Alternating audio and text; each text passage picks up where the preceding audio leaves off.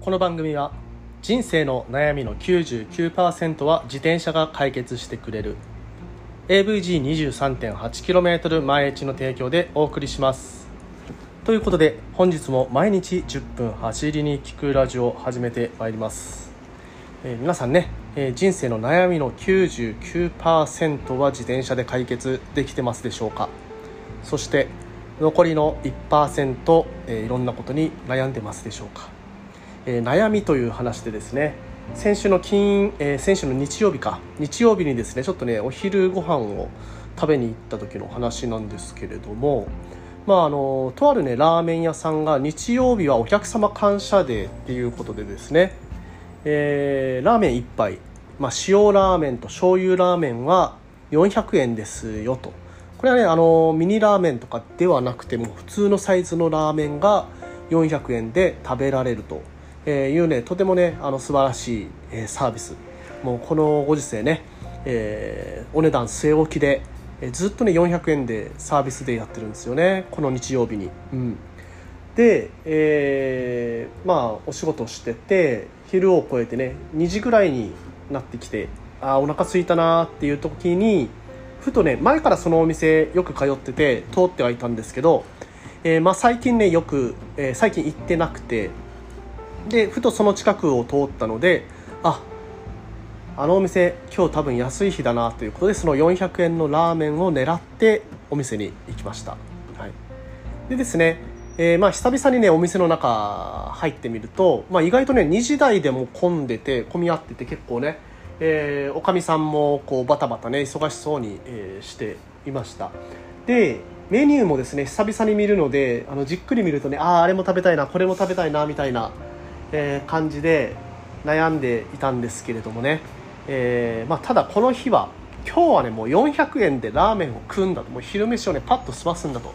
400円のラーメンでお得にパッと済ませるんだっていう気持ちで入っていったのでね。もうまずはねラーメンをじゃあ塩か醤油かどっちにしようかって考えました。で僕ね塩が好きなので塩にしようともうすぐにね決めました。で塩にしようっていうふうに思ってふとね、えーラーメンの、まあ、メニューの横を見たところねトッピングがね結構いろいろあったんですよね、えーネギ焦がしネギにんにくあとチャーシュー煮卵メンマとかね。あこれ400円のラーメンだからトッピングしても安いな。500円600円でねあの肉マシマシトッピングとかできるなっていうのを 悩んでたんですよ、うん。ね、でそしたらなんかねおかみさんがこう忙しかったところでちょうどね手が空いたっぽくて「あお客さん注文決まってますか？注文どうぞ」っていうふうに言われて、まあ、ラーメンは決まってたんでね。あじゃあ塩ラーメンのえーっとでトッピング何にしようかなっていうのでまたそこでちょっと悩んでしまったんですよ。はい。それが命取りでした。ああのー A ランチ？ああの塩ラーメンの A でいいの？って言われて。でなんかめっちゃ忙しそうだったんで思わずね「ああ A でいいです」って「A でいいです」って言って。でもうあのいやまあでも塩ラーメンね300円あ400円だし。まああのランチメニューもね A ランチとかもねちょっとで安くなってるのかなって思って、えーまあねラーメンと、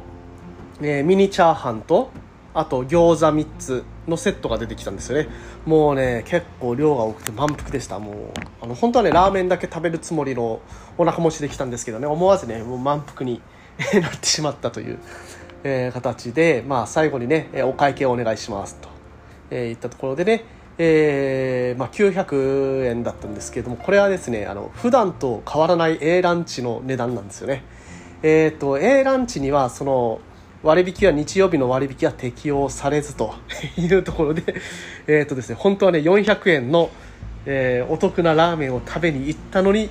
えー普通の値段のね、えー普通のランチを食べてしまったとえーいうような話でございます。まあね人間、えー悩むとねえー悩んでばかりいると、えーあまりねいいことが起きないかもしれないよと いうような、えー教訓ということで聞いていただければと思います。皆さんね、えーいろいろ、えー悩むのはいいかもしれませんけれども、まあ、変なところでね悩みすぎると、えーちょっとねおかしなことになっちゃうこともありますのである程度ねもう悩まずに、えーこれと決めたことには、えーどんどんね、えー取り組んでそのままね取り組んでいくのもいいかもしれませんという、えー、話でございました。はい。ということで、えー、今日もね本編いきましょう。チェックアウト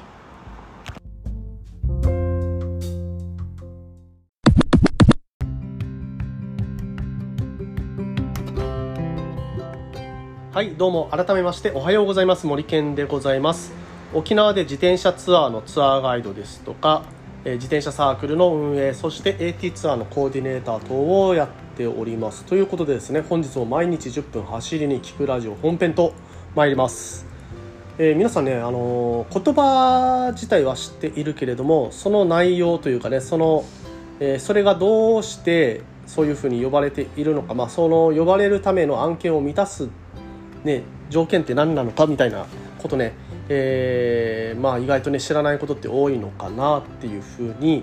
思っています。まあ、私もですね例外ではなくてですね、えー、自転車のナショナルサイクルルートっていうルート知ってますでしょうか？ナショナルサイクルルートですね。えー、まあ、あの国際的にというか国際的にあの対外的にね、えー、ここが日本で走ると、えー、とても 気持ちいい場所というかまあ日本でね走るために自転車で走るために整備されている道ですよというのを、まあ、対外的にね、えー、日本から PR しているような道路なんですけれども例えばね北の方から行くと、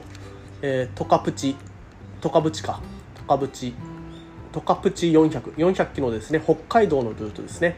で、えー、富山湾岸サイクリングコースですね、えー、富山ですね。で、えー、つくば霞ヶ浦りんりんロード。りんりんロードね。はい。つくばねここ行きました私も。で、えー、次太平洋岸自転車道と、はい、いうことでこれはねあの関東の方の、え道路になりますね。で続いてビワ市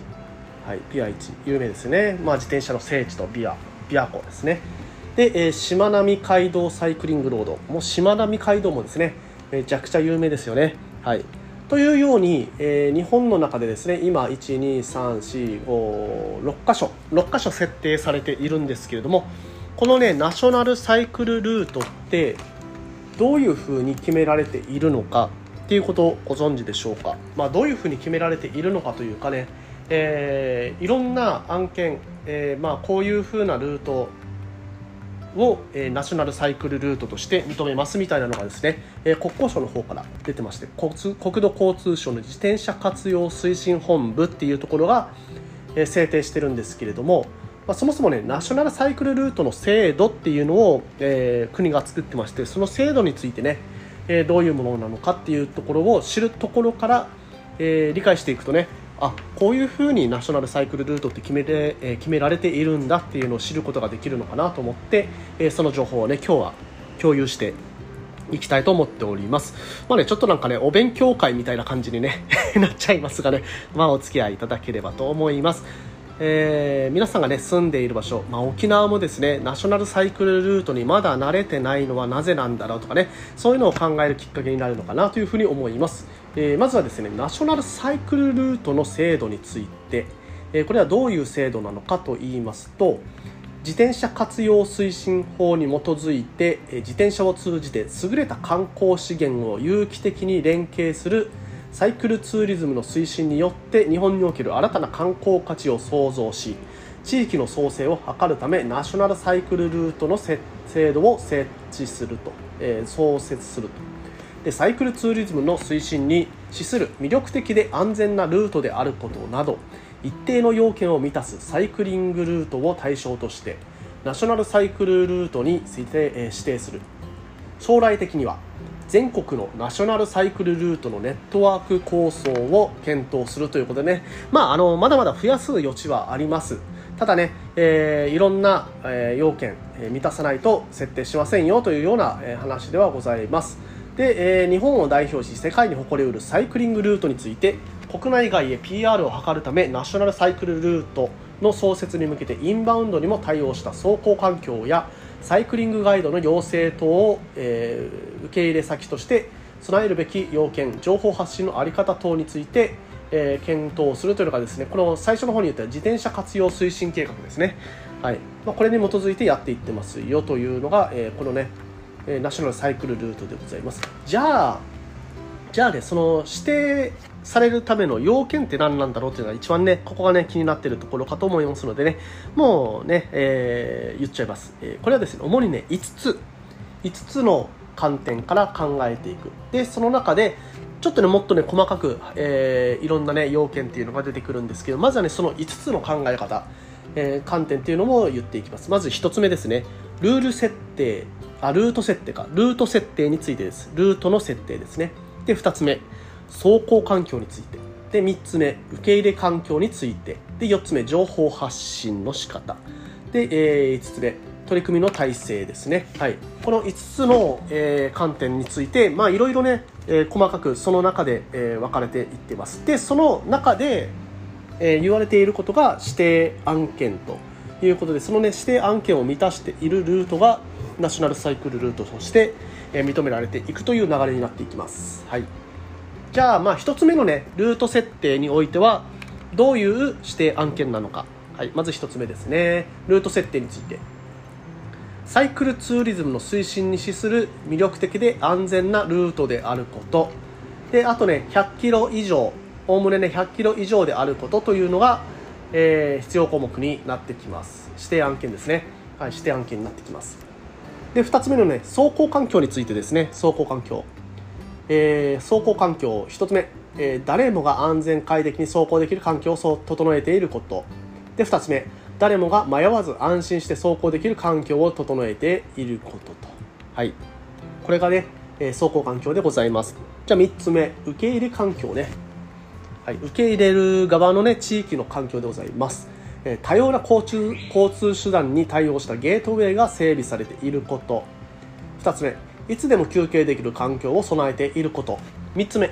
ルート沿いに自転車を運搬しながら移動可能な環境を備えていること。4つ目サイクリストが安心して宿泊可能な環境を整えていること。5つ目地域の魅力を満喫できて地域振興にも寄与する環境を備えていること。6つ目自転車トラブルに対応できる環境を備えていること。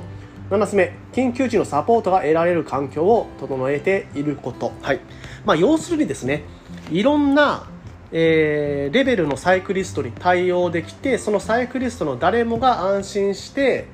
まあ、あの宿泊とかもね、えー、宿泊とか走ってる途中のサポートとかねそういったものも受けられるような環境を整えていますかという受け入れ環境でございますね、えー、4つ目情報発信ですね。観点に情報発信、えー、ここについては誰もがどこでも容易に情報が得られる環境を整えていること。まあ、例えばですね、えー、20キロ圏内に休憩場所があってその休憩場所のどこでも、えー、サイクリングスポットの情報を得られるとかね、えー、あとはですねインターネットを活用してこの地域の情報ねサイクリング情報っていうのはどこからでも手に入れられるとかそういうことが、えーはえー、情報発信の中に入ってきています。で最後ね取り組み体制と取り組み体制という項目なんですけどもこれがですね官民連携によるサイクリング環境の水準維持等に必要な取り組み体制が確立されていることということで、まあ、民間もねきちんと入ってきて、えー、全体でね取り組みましょうというようなことになっています。ということでですねまああのー、ここまでで、ね、ルート設定とか走行環境受け入れ環境、え情報発信取り組み体制っていう中の指定要件っていうのがどういうのがあるよというのについて話してきましたまあね要するにこの指定要件を全て、まあ、ある程度満たせているところがナショナルサイクルルートとして、えー、まあ、あの国からもねどんどん国外にも発信していける場所ですよというふうになっていますまあね、あのー、本当ね、このルート設定とかそれぞれについてもっとね、細かい案件があるんですよね。例えばルートの、え、案件です。と、ルートの魅力っていう項目が、評価項目がありまして、で、えー、地域を代表する観光地を有機的に連携しているだとかね、えー、魅力的な景観の地域を通過しているとか、で複数の地形条件を通過していて地形の変化を楽しむことができるとかっていうね、えー、そういうルートがどうかとかもね、えー、一つのね、えーまあ、観念、あの評価基準とかになっています、まあね、本当にね細かく見ていくともうね今日のお話ねもう9分過ぎてますけれども全然ね、あのー、細かい内容までは話せないんですけれどもこれもねナチョナルサイクルルートっていうのでね調べてみるとあの国交省のね設定したあのホームページが出てきてその中でですねナショナルサイクルルートの指定要件っていうのがですねタブでありましてその下の方でナショナルサイクルルートの詳細はこちらっていうのを見ると、えー、計画書みたいのがね見れますのでその計画書を見てみるとですね面白いかもしれません。はい。ということでですね、えー、今日はねちょっとね、えー、もうあの自分の私のこう意見はほとんどなしでただね読み上げていくような回になってしまいましたがもうねそれでね10分超えてしまいましたので今日はここら辺までとさせていただきます。毎日10分走りに聞くラジオではこういったような自転車に関する tips と毎日10分話しております。えー、今日の話ね役に立ちそうだなとか面白いなと思った方はぜひともフォローしていただいて毎日聞いていただければと思います。それではね今日も皆さん気をつけていってらっしゃい。